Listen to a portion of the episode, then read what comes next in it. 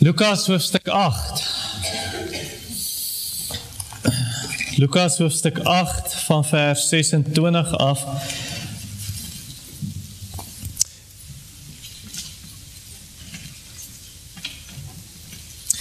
Nou dit moet jy verstaan in Lukas, uh, dis lang hoofstukke. Lukas is die langste boek in die Nuwe Testament.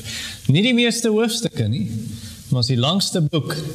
Uh so dis hoekom ons gaan lank in Lukas 8 wees en ons was lank in Lukas 7, Lukas 6, Lukas 9 omdat dit baie verse het elke hoofstuk.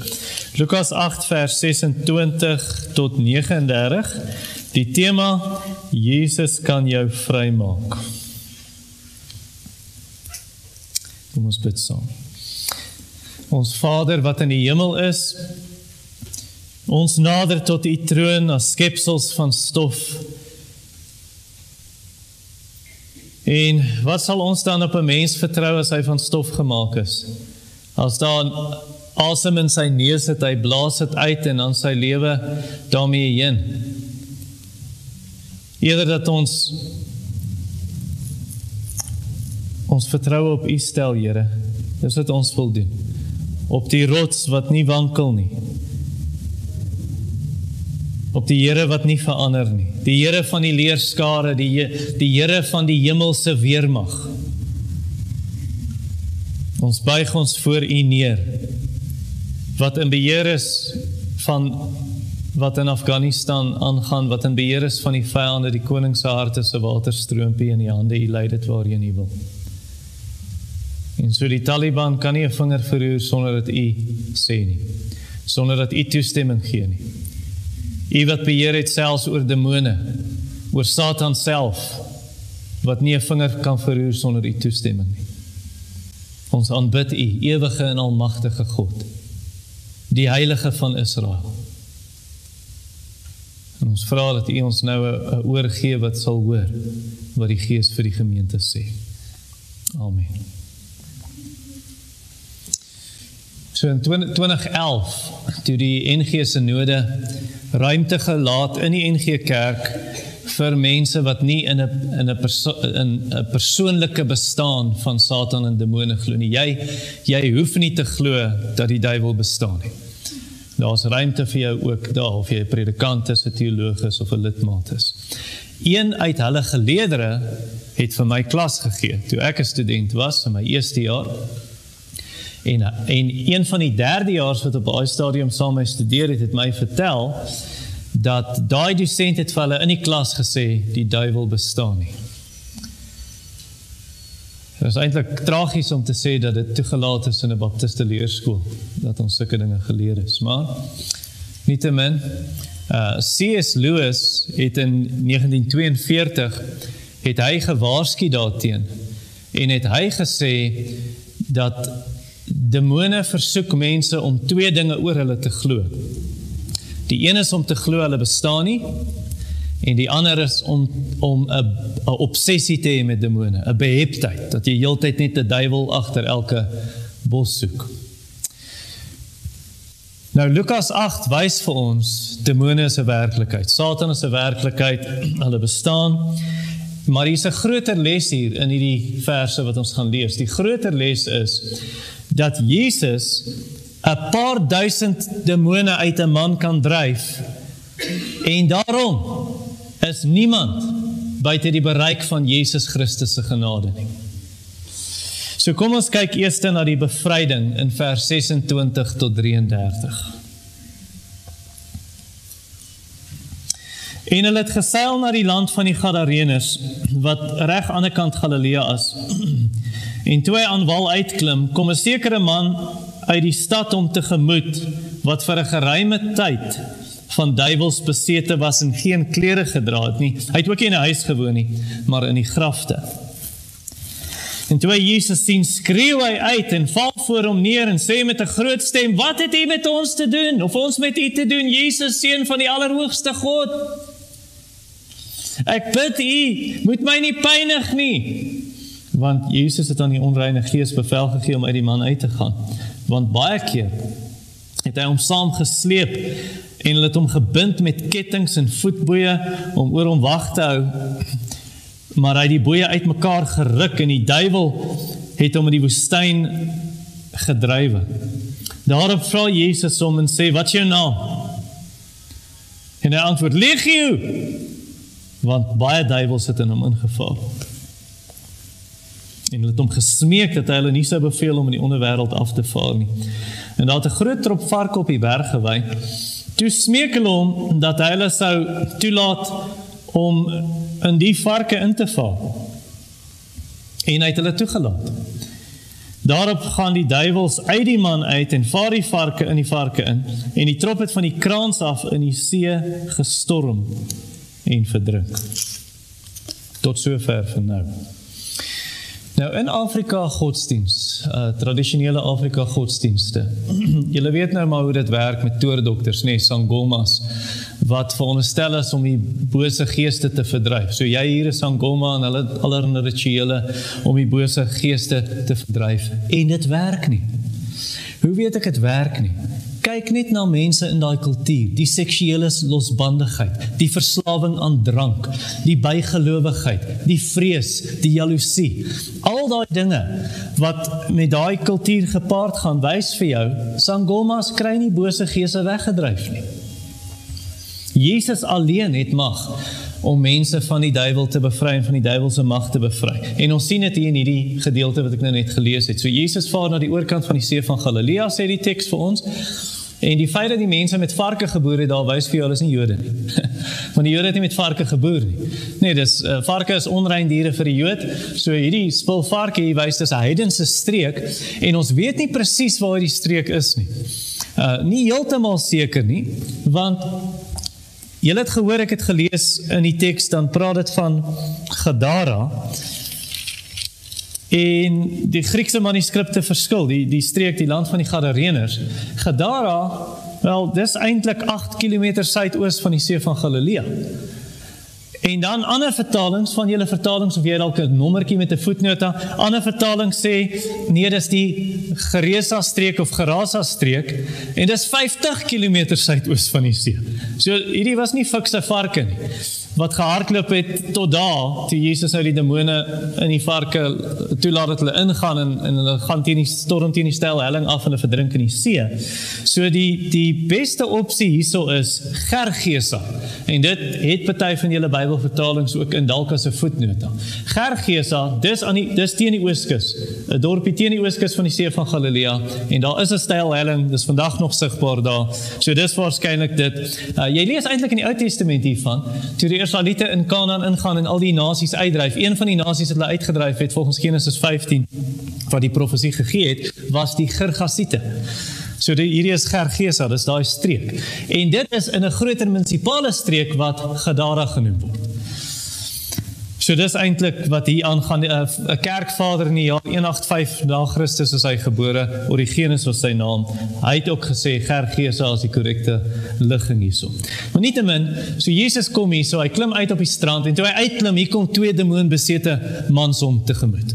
En ons weet dis twee want Matteus sê dit vir ons, maar wat Lukas hier doen is hy fokus op die een wat seker die spreekbuis is. Hy praat namens albei.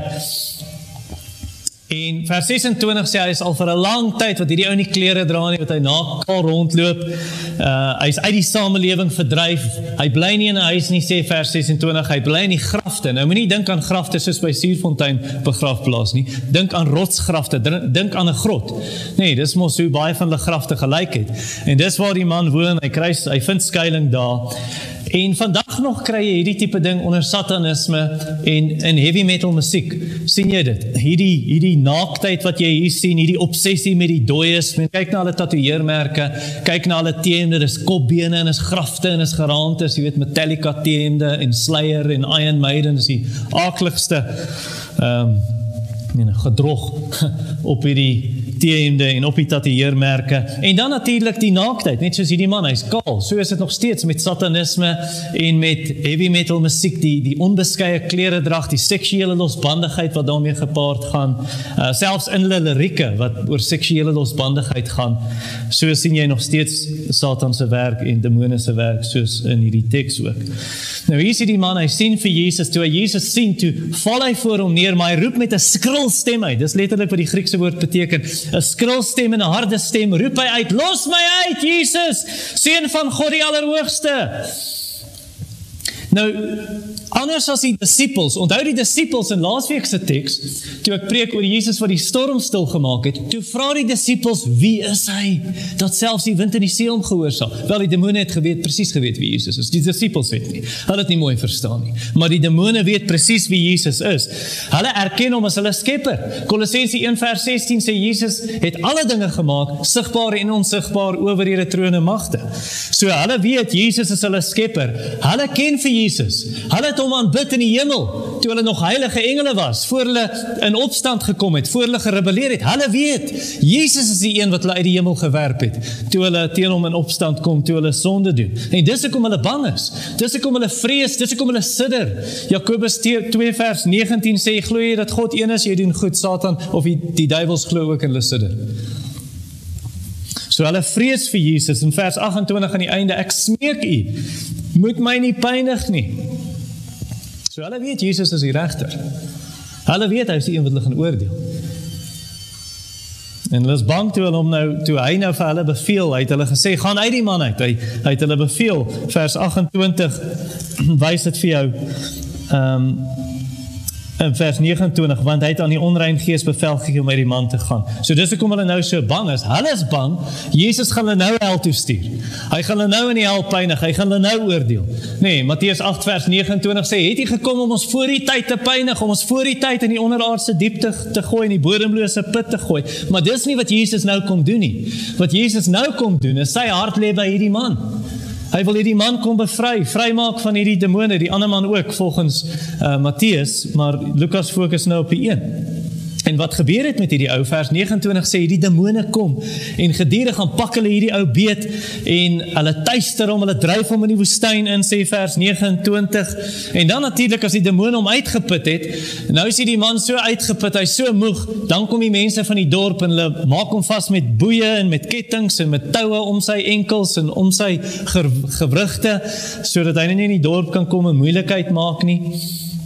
Maar hy hy hy het 'n bonatuurlike krag as gevolg van die demone. Mien hier's 'n paar duisend demone in hom. As gevolg van die demone breek hy daai ketting soos wat jy gare sou breek.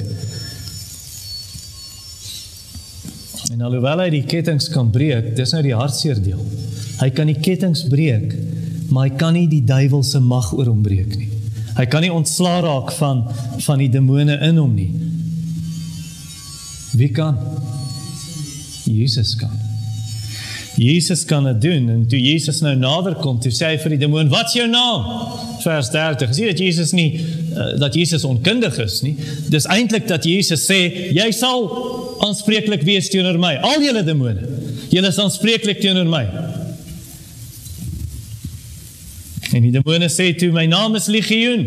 Nou, wie weet hoeveel is 'n legioen? Dalk sê jou Bybel dit ergens in 'n voetnota. Hoeveel is 'n legioen? Hoeveel soldate is 'n militêre eenheid? More. 6000. 6000. 6000 demone. Dis hoeveel demone in hierdie man is. Nou jy moet onthou demone is geeste, nie soos ek en jy nie. Ons kan net soveel in 'n huisbak pas of in 'n taxi. demone is nie beperk deur spasie nie. Hier kan 6000 demone in een man wees. En jy sien hier's duisende demone want hulle vaar nie varke in. Hierdie duisende in een man vaar dan in 2000 varke in sê Markus 5 vir ons.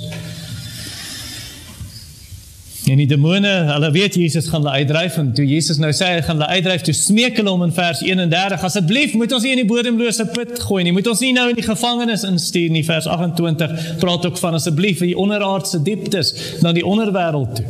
Uh, want uh, 2 Petrus 2 vers 4 en Judas vers 6 praat van 'n sekere groep demone wat gebind is daar. Ehm um, met boeye. Hulle is in die gevangenis. Die Here het hulle soontoe gestuur. En so nou vra hulle vir die Here, hulle wil nie soontoe gaan nie. Hulle sê asseblief gee ons toestemming. Stuur ons in die varke in. Vers 32. En ek het jou reeds vir jou gesê Markus 5 vers 13 sê daar's 2000 varke. So stuur ons in die varke in. Uh hoekom wil hulle in die varke ingaan? Hulle wil in die varke ingaan want hulle is onrein geeste sê vers 29. En onrein geeste wil soek 'n onrein tuiste. Dis hoekom hulle in 'n ongeredde sondaar gaan woon, soos hierdie man was. Dis hoekom hulle wil wees daar waar die hulle dryf om waar die grafte is. Nee, 'n onrein plek waar die dooies is. Dis hoekom hulle in die varke wil ingaan. Die varke is vuil diere, is onrein diere. En dit is nie soos vandag se varkplase, alles is gerekenariseerd en fancy. Nee, die varke vreet sommer maar al die gemors. En so die demone wil in hulle ingaan en toe Jesus hulle toestemming gee, vaar hulle in die varke in en wat gebeur? Die hele trop gaan teen daai styl helling af en hulle verdrink in die see. Vers 32 en 33. Nou dit bewys vir ons iets. Dit bewys hierdie man het nie 'n mediese toestand gehad nie. Want dis nou wat die liberale teoloë van Tikkies jou wil laat glo. Hulle wil vir jou sê nee, dis daar's nie so iets soos demone en en Satan nie. Dis net hy het net 'n mediese toestand gehad, dis 'n psigiese toestand, dis 'n sielkundige toestand, psigiatriese toestand wat hy gehad het. Dit wys vir jou die feit dat dat die varke die, die varke in die see is o, al die varke het skielik 'n sielkundige toestand gekry. Hoe is die man genees? Hoe die man geweet onmiddellik toe hy vir Jesus sien, toe weet hy wie Jesus is. Hy is die seun van die Allerhoogste God. Hoe het hy dit geweet? Hierdie is nie 'n psigiese toestand nie. Hierdie is nie 'n fisiese toestand nie. Hierdie is baie duidelik demoonbesetenheid. En ons moet die teks net glo soos wat dit staan. Dis demoonbesetenheid. Jesus dryf 'n paar duisend demone uit hierdie man in. Hy laat toe dat hulle in die varke invaar en hy doen dit ook om hierdie man te verseker jy's regtig vry. Die demone gaan nie terugkom nie. Nou party mense sou sê en veral die liberales, hulle sê nee, ons kan nog steeds nie dit glo nie want Jesus sou nooit so iets gedoen het nie. Hy sê nooit hy arme varke. Hy sê nooit so iets doen dat al hierdie varke hy vernietig sy eie skepping dat hulle uh, in die in die see van Galilea verdrink nie. Luister, wie die varke in die see inge laat gaan. Dit was nie Jesus nie, dis die demone. Dis die demone wat in die varke is. Jesus het hulle nie vernietig nie, die demone het hulle vernietig. Jesus se hart is by hierdie man. Hy wil hierdie man bevry. Hy gee om vir hom. En ongelukkig, jy weet in ons samelewing hoe dit werk, in ons samelewing veroordeel veroordeel sulke mense. En ek dink ons in kleins baie keer ons behandel hulle soms soos diere, maar Jesus bejammer sulke mense. Hy gee om vir sulke mense. Hy bevry sulke mense en hy red sulke mense. En hoe doen hy dit? Hoe red Jesus sulke mense? Nie deur iemand wat 7 keer om jou huis loop nie soos die mense om Jericho geloop het. Loop sewe keer. Ek het daarvan gehoor, 'n ou wat hier ons gemeente besoek het, het my vertel. Hy het, hy het bevriend geraak of was 'n kollega van iemand of was dit 'n familielid dalk wat hy my vertel het in hierdie kerk en dan loop die mense sewe keer om die kerk om al die demone uit te kry. Nee, dis nie hoe Jesus dit doen nie. Jesus doen dit nie deur iemand wat sê ek kom breek die vloeke of iemand wat kom en die en vir demone bind en vir Satan bind nie. Uh, of of jou al jou deurkusyne met olie kom salf. Ek verstaan nie waar kry mense dit. Dis nêrens in die Bybel dat jy deurkusyne met olie salf nie. Wys vir my die teks. En as jy dit nie vir my kan wys nie, wil ek vra, hoekom doen mense dit? Waar's jou waar's jou opdrag in die skrif om dit te doen? Nêrens.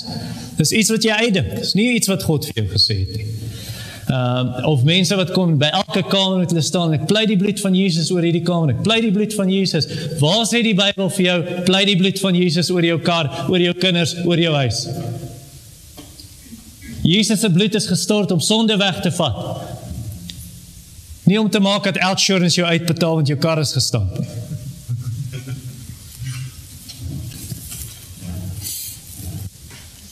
So dis nie hoe die Here dit doen nie. Hoe Jesus mense vrymaak van die mag van demone is hy doen dit deur sy kruisdood waar hy die beslissende oorwinning behaal het oor Satan en die magte van duisternis. Dis waar Jesus hom neervel. Dis waar Jesus die slang se kop vermorsel. Dis waar Jesus die sterk man bind en sê ek sal sy huis plunder. Dis waar Jesus sê dat die owerste van hierdie wêreld nou gaan hy uitgedryf word. Johannes 12:31. Dis waar Kolossense 2 vers 15 kom waar die owerhede en magte van duisternis gebind is. Dis waar 1 Johannes 3 vers 8 kom om hierdie rede die seun van God verskyn om die werke van die duiwel te verbreek. En as jy wil deel in hierdie oorwinning, as jy wil deel in hierdie vryheid van Christus, moet jy gered wees.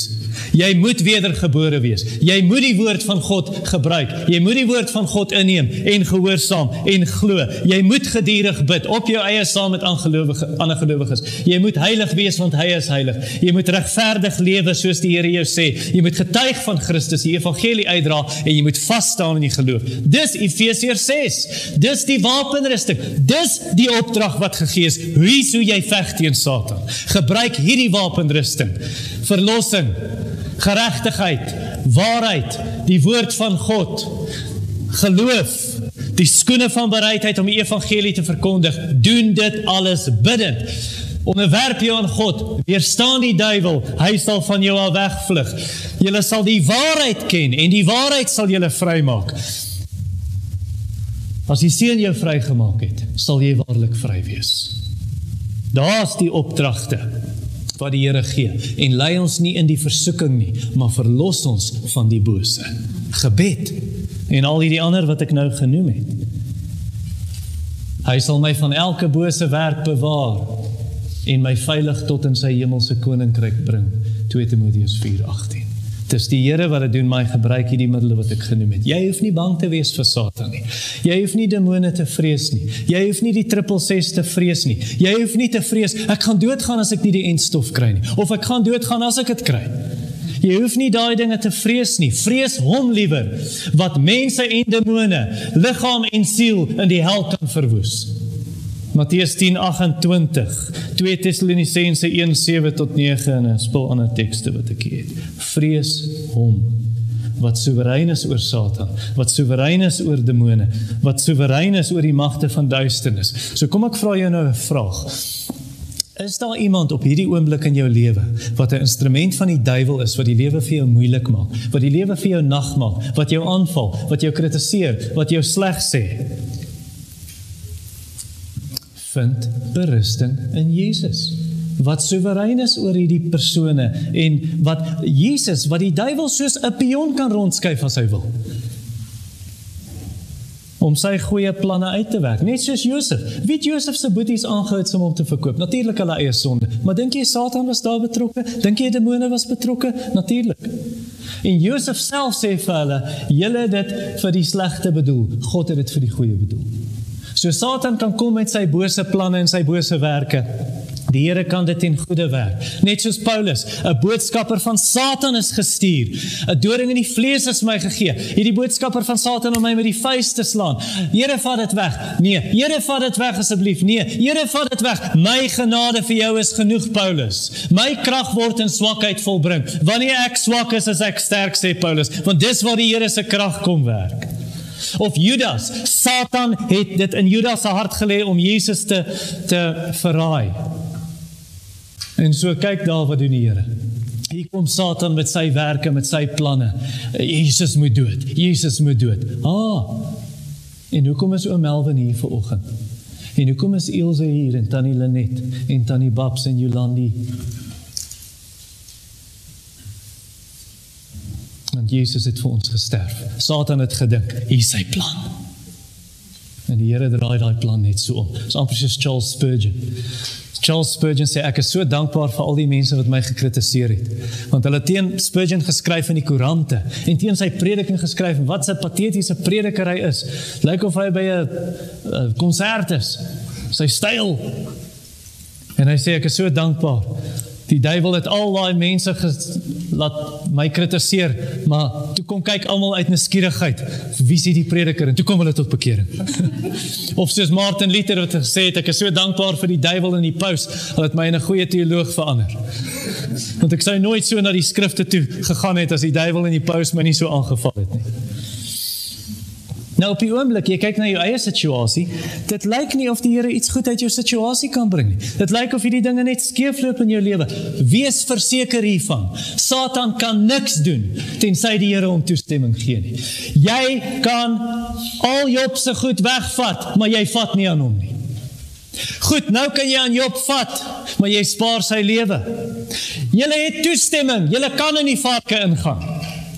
Net wanneer hy die bevel gee, wanneer hy sê kan dit gebeur. Petrus, Simon, Simon, Satan het begeer om julle soos koring te sif.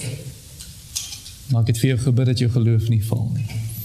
En wanneer jy jou bekeer het, versterk jou broers. Satan kan nie doen wat hy wil nie. So moenie angstig raak wanneer die duiwel. Jy weet ons sien nou ons het aangaan in die wêreld en dis lockdowns en dis COVID en dis bose regerings. Moenie vrees nie, moenie angstig raak wanneer jy sien nog 'n WhatsApp, nog 'n boodskap op Facebook. O, kyk wat doen wêreldleiers nou. Kyk wat doen die Wêreldgesondheidsorganisasie. Kyk wat doen die Verenigde Nasies. Kyk wat doen Amerika. Kyk wat doen Joe Biden. Kyk wat doen die Taliban. Hoe vervolg hulle Christene? Kyk wat gebeur. Kyk wat het in my lewe gebeur. Hierdie persoon het my onregverdig behandel. Ek is sleg gesê. Ek is gekritiseer. Moenie angstig raak nie. Dis alles in die Here se hande. Satan kan maar hierdie mense aanhet soos hy wil. God weet waarmee hy besig is. Die Here weet wat sy planne het en wat sy eie planne is en hoe hy jou moeilike omstandighede en my moeilike omstandighede en wêreldomstandighede wil gebruik om jou en my meer soos Jesus te maak en om sy eie naam te verheerlik. Nommer 2, die reaksie. Volg weer saam met my. Dit sal op die skerm wees vers 34. Lukas 8:34. En toe die wagters, dis nou die varkwagters, sien wat gebeur het, het hulle gevlug en dit in die stad en in die buitewyke gaan vertel. Daarop het hulle uitgegaan om te sien wat gebeur het.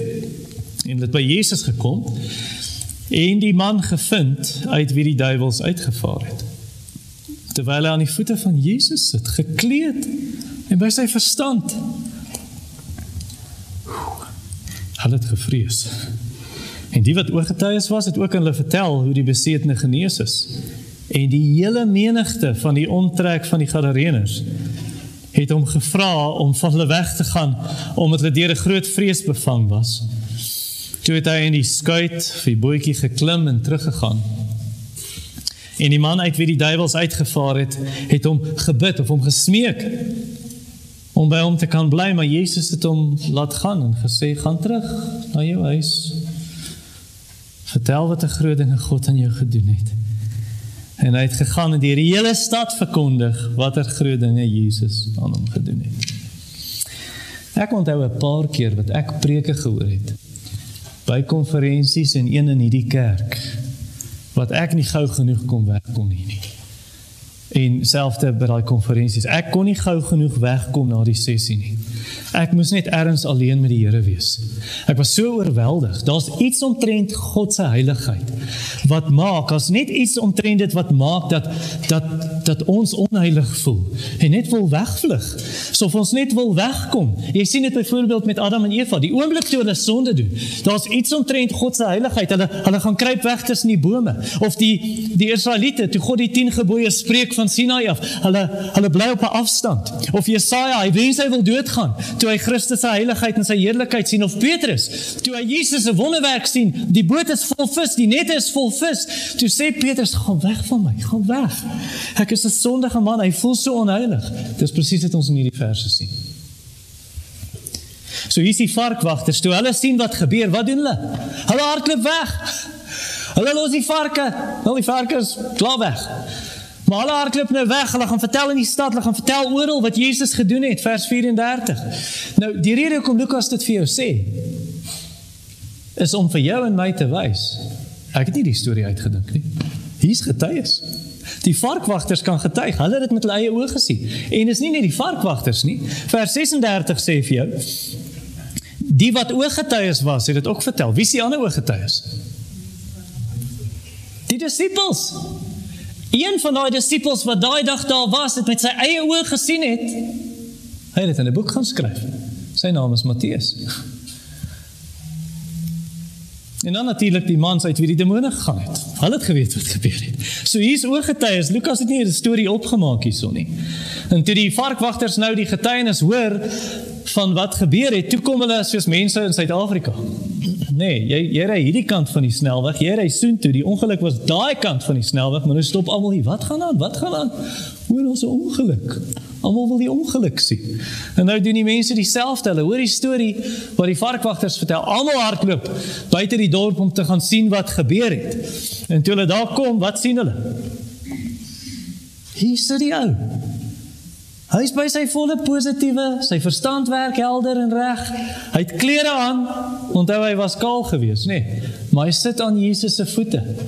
Wie dan Jesus se voete? Wie sit aan wie se voete? In die Bybel sit jy aan jou leermeester se voete, soos Maria, nê? Nee, Terwyl Maria en Martha sit aan Jesus se voete gesit of Paulus het aan Gamaliel se voete gesit. Sê Handelinge 22 vers 3. En so hierso kom Hierdie man, hy sit aan Jesus se voete om te sê ek is u disipel. Hy sit aan sy voete om te sê ek is laag, u is hoog. Ek erken u as my Here. Ek erken u as my leermeester. Ek onderwerp my aan u woord. Ek wil leer wat u vir my sê. En so hier sit die man nou met sy klere aan, hy's by sy volle verstand. Wat sê dit vir jou van mense wat nie nie baie klere aan het nie? Hulle is nie by hulle volle verstand nie. Daai vroumense wat in die mall rondloop of advertensie, hulle is nie by hulle volle verstand nie. En as jy as jy nie aan Jesus se voete sit en hom bewonder nie, dan jy ook nie by jou volle verstand nie. Dis wat Romeine 1 sê. Hulle het gesê hulle is wys maar hulle dwaase geword. Hulle verstand is verduister sê Romeine 1. En Efesiërs 4 ook. Hulle dink nie reguit nie. Ek sê nie ek sê nie ongelowiges kan nie wiskunde doen nie. Wanneer ek vir jou sê hulle is dwaas, bedoel ek nie hulle kan nie wiskunde doen of 'n resep volg of 'n ingenieur wees nie of 'n mediese dokter wees nie. Wat ek vir jou sê is wanneer dit by morele dinge kom, dink hulle nie reguit nie. Hierdie man is by sy volle verstand wat hy sit aan Jesus se voete. As jy nie aan Jesus se voete sit nie, jy's moreel dwaas. En dis die tipe persoon wat jy dan kry. Hy dink is verkeerd as jy vir 'n kleuter pak slag gee, maar hy sê jy kan babas vermoor. Dis mos onderste bo.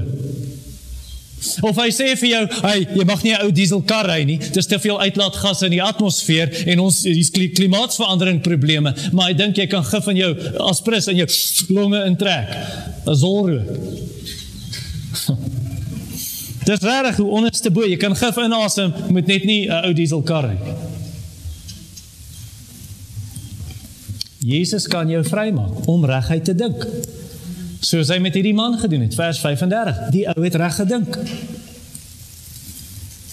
Jesus kan jou sy gedagtes gee sy gedagtes wat nuut is en wat regsinnig is en wat rein is. Soos Paulus ons beveel word verander deur die vernuwing van jou denke. En waar is daai gedagtes? Waar kry jy daai gedagtes van Jesus? In hierdie boek. 1 Korintiërs 2 Ons het die sin of die gedagtes we have the mind of Christ in Korintiërs 2:16 en hy die konteks al gaan oor die Bybel. So vul jouself met hierdie Bybel. Hoekom? Want as jy jouself met die Bybel vul, dan word jy nie beïnvloed deur die wêreld se skewe gedagtes nie. Hoe die wêreld heeltemal skeef en onderste bo dink. Jy word nie beïnvloed daardeur en dan glo jy alles wat op netwerk 24 is en jy glo alles wat jy op Facebook lees en jy glo elke WhatsApp boodskap en video wat jy kry. Nee, jy dink nie meer so nie, want jou gedagtes word gevul met die woord van God. God se woord help jou om vir jouself te dink. God se woord help jou om reguit te kan dink. En wanneer ek sê van die wêreldse invloede in uh, boodskappe op Facebook en WhatsApp en, en netwerk 24, ek praat selfs van sogenaamde Christelike boodskappe wat heeltemal onderste bo is want mense se gedagtes is nie gevul met die woord van God nie. So ons moet ons vul met die woord van God sodat jy vir jouself dink, sodat jy nie glo, o, weet jy hoekom het ons al hierdie probleme in die wêreld? Dis as gevolg van rasisme. Dis dis dis hoekom maar COVID is, so rasisme. Uh, jy weet, weet jy hoe kom dit ons hierdie probleme in die wêreld? Die wêreldgesondheidsorganisasie, al hulle skuld, al Bill Gates se skuld, al die triple C's, al klimaatsverandering. Dis hoekom ons probleme het. Hey, dis hoekom jy nie so baie skape moet aanhou nie. Klimaatsverandering. Maak nie sin nie, man. Jy en ek weet wat die groot probleem is. Groot probleem is nie COVID nie. Want as die groot probleem COVID is, dan moet ons sê oor die groot oplossing is die enstof of maak wat jy wil, draai die hele ding om ook. Nie een ding wat wat die wêreld vir jou sê is die groot probleem nie. Die groot probleem is die sondeval en ons eie sonde. En wat's die oplossing dan? Jesus. So dis wat ons moet verstaan. Dis wat jy dan sal sien as jy jou gedagtes vul met die woord en is baie jammer dat mense vandag en die mense in hierdie teks sien dit nie. Hulle sien dit nie. Hierdie mense sien nie. O, ons het 'n kans om gered te word. Dis hoekom Jesus hier is. Hulle sien dit nie. Al wat hulle kan sien is, oh, 2000 varke verdrink ons ekonomie in sy kanonne. En dit gebeur maar in Suid-Afrika ook, nê? Nee. Gebeur maar in Suid-Afrika. Die meeste mense voel 'n veer vir wat Gideon vandag gebid het. Die meeste mense gee nie om dat mense verlore gaan in Afghanistan nie. Die meeste mense gee nie om. Hulle sien nie die verlore massas nie. Al wat hulle sien is, kyk wat dit COVID aan die ekonomie gedoen. Kyk wat hierdie lockdowns. Hulle moes nooit 'n grendelstaat en dis al wat hulle sien. Dis die probleem. Hulle gee nie om as dronk mense stupid gedoen nie. Simpel gedoen nie. Huwelike word verwoes, huisgesinne word verwoes want mense syp. Hulle is verslaaf aan alkohol. Nie al wat saak maak is, maak die drankbedryf weer oop. Die ekonomie moet voortgaan. Ons gee nie om as daar duisende demone in daai twee mans is nie, solank die varke gered kan word. Ons ekonomie moet net staan. Ek sê vir jou as daar nou 'n herlewing in Suid-Afrika moes kom en duisende mense word gered van hulle verslawing aan drank. Dan sal daar mense wees wat die kerk wil toemaak. Ons wil die kerk toemaak want kyk wat het julle gedoen. Nou koop hulle nie meer drank nie. Nou maak drankwinkels toe. Nou maak die drankbedryf toe. Hulle sal die kerke wil toemaak. Dis presies wat hulle hier doen. So toe Jesus hulle ekonomie is nou in sy kanone En wat wil wat sê hulle vir Jesus? Asseblief gaan weg. Ons soek nie vir Jesus hier nie. Vers 37 vra hulle om hom te loop. Verlaat asseblief ons streek. As hulle maar net geweet het wat hulle in Jesus het. As hulle maar net geweet het wat Jesus kom doen het. As hulle maar net geweet het wat Jesus hulle bied, dan sou hulle nie so dwaas gewees het om vir Jesus weg te wys nie. Hulle sou soos hierdie man gewees het vers 38 bly asseblief. Asseblief kan ek saamgaan? Kan ek saamgaan? Vat my saam. Nou miskien wonder jy, toe die demone vir Jesus sê, asseblief gee ons toestemming om in die varke in te gaan. Toe gee hulle toestemming. Toe die mense sê asseblief, asseblief gaan weg uit ons streek, toe doen hy wat hulle vra. Maar toe die man hom smeek, asseblief ek wil saam gaan. Toe sê Jesus nee, jy kan nie saam nie. Hoekom nie? Die rede is hy is vry van die duiwel se mag. Hy is vry van die demone se mag. Is sy familie vry van Satan se mag? Sy vriende, die mense in die omgewing, hulle is nie vry van Satan se mag nie. So wat Jesus doen is hy stuur hom terug vers 39 gaan vertel. Gaan vertel wat ek vir jou gedoen het. Gaan sê vir hulle wat die Here vir jou gedoen het. Hy het nie in die huis gebly nie. Vers 27. Hy was vir jare nie by die huis nie. Maar nou vers 39 gaan terug waarheen? Na jou huis. Dis waar jy gaan begin. Gaan vertel vir jou eie mense wat ek vir jou gedoen het. Markus sê vir ons hy moes ook vir sy vriende gaan vertel. Sê vir jou vriende wat Jesus vir jou gedoen het. Men nou alles tog die mense wat hom die beste ken. Hulle weet wie hy was. As hulle hom weer sien, hulle gaan 'n duidelike verskil sien en sê: "Jy het verander." En miskien is dit ook hoekom die Here jou planne gekeer het tot dusver dat jy nog nie geïmmigreer het nie. Miskien is dit die Here hoekom jou planne gestop het tot dusver dat jy nog nie getrek het nie of jy nog nie bedank het nie vir jou werk want jy het ander planne. Dalk is dit die Here se rede hoekom dinge nog nie vir jou uitgewerk het nie. Jesus sê nee, jy kan nie nou saam gaan nie. Gaan terug. Gaan terug na jou werk, gaan terug na jou huis, gaan terug na jou vriende. Daai mense ken jou. Gaan sê vir hulle wat die Here vir jou gedoen het. Gaan vertel hulle net soos Jesus jou vrygemaak het, hy wil hulle vrymaak en hy wil jou gebruik. Jy's 'n instrument. So, dalk kom die dag dat jy trek, jy immigreer, jy bedank. Maar dalk sê die Here net nog so 'n bietjie, nog so 'n bietjie.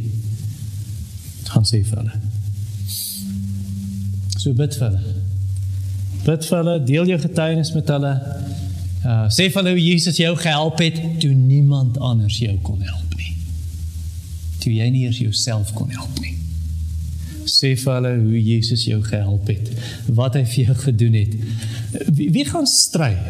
Wie gaan stry met jou persoonlike getuienis? Wie wie kan vir jou sê nee, dit het nie gebeur wat jy gesê het mee gebeur het, het nie mee gebeur nie. dit het met jou gebeur. Jy jy, jy weet dit. Ekskuus. jy weet dit. En mense sal dit beamoen veral as hulle geweet het wie jy was en hulle sien wie jy nou is. Amen. So jy hoef nie opgelei te wees nie. Jy hoef nie 'n Bybelkursus te doen nie. Jy hoef nie 'n teoloog te wees om jou verlore geliefdes vir die Here te wen nie. En ek weet, hier's baie mense wat hier sit vandag. Jy daai persoon wat nou in jou kop inkom in jou gedagtes. Ag, daai broer van my wat nie die Here ken nie. Daai kind van my, daai kleinkind, daai oom, daai pa, daai man, daai vrou. Die Here kan red deur jou getuienis. Al wat jy moet doen wees net bereid om te gaan vertel. Om te sê wat Jesus vir jou gedoen het. Hoe Jesus jou vrygemaak het om vir hulle te sê hy's die seun van die allerhoogste God. Die demone het dit geweet, jy weet dit. En om vir hulle te sê hy is God self. Want Jesus sê in vers 39, gaan sê wat God vir jou gedoen het. En toe wat doen hy? Toe gaan sê wat Jesus vir hom gedoen het. hy weet Jesus is God. En omdat hy dit geweet het, wat doen hy toe? Toe gaan sê hy nie net vir sy familie nie, hy het in die hele stad gaan vertel. En en Markus sê vir ons, hy het in die hele streek gaan vertel. Hy word hier sommer 'n sendeling. Na sy eie mense, onder sy eie mense. Het Jesus jou gered? Het Jesus jou jou bevry van die mag van Satan, van die mag van die bose? Het hy jou van jou sonde gered? Kan ek jou 'n vraag vra dan? Vir wie gaan jy dit vertel? Vir wie gaan jy sê wat Jesus vir jou gedoen het? Voor die week uit is. Dalk is hier iemand hier vandag, jy moet 'n prediker word, soos hierdie ou. Jy moet 'n sendeling word. Jy moet 'n evangelis word. Jy moet dit ver en wyd gaan vertel soos 'n man in Louis Trichardt. Ek sluit hiermee af. 'n Man in Louis Trichardt, hy's so 'n blok van ons gebly in die straat op. Ehm um, as ek hoërskool toe stap dan die volgende volgende hoek ek probeer net vir my pa en ma verduidelik wat dit was. Hulle gaan my na die diens vra. Maar hierdie ou, sy seun was so 2 jaar ouer as ek, selfde hoërskool as ek. Maar ek onthou iets het in daai ou se lewe gebeur. Want toe ek weer sien op 'n Saterdag, ek's net in die dorp ons saam met my vriend of dalk was dit saam met 'n familie dit, maar toe sien ek hierdie ou hy zigzag so oor die straat en dan hardloop hy so en gee hy traktaatjie dan. sien en daar's iemand hardloop en gee 'n traktaatjie. Hy kon nie vinnig genoeg by mense uitkom om te vertel dat Jesus hom gered het nie. Dis hoe ons sal wees.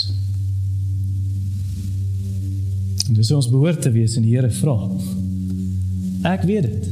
Nie een van ons wat hier sit of hier staan vandag of aanlyn kyk, nie een mens verdien dit om gered te word nie.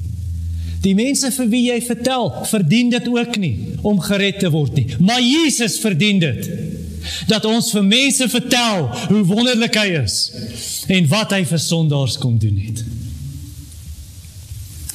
Hemelse Vader, lof, aanbidding, eer, danksegging behoort aan U, Jesus Christus die Almagtige wat die bande van Satan en sonde kom breek.